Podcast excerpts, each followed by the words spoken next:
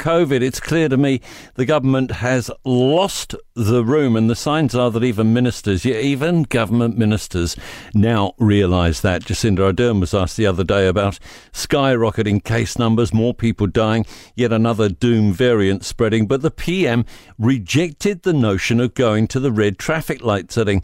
Uh, does anyone even know what that means anymore?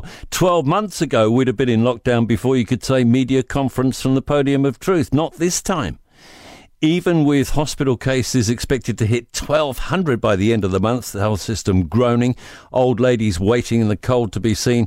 Uh, so why not?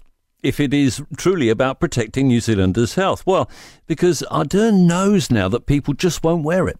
The majority would cooperate grudgingly, but we all know there'd be significant flouting, there'd be demonstrations, civil disobedience, maybe even a camp on Parliament's front lawn. Bottom line, rightly or wrongly, people are over it. They're done with vaccinations and boosters and social distancing.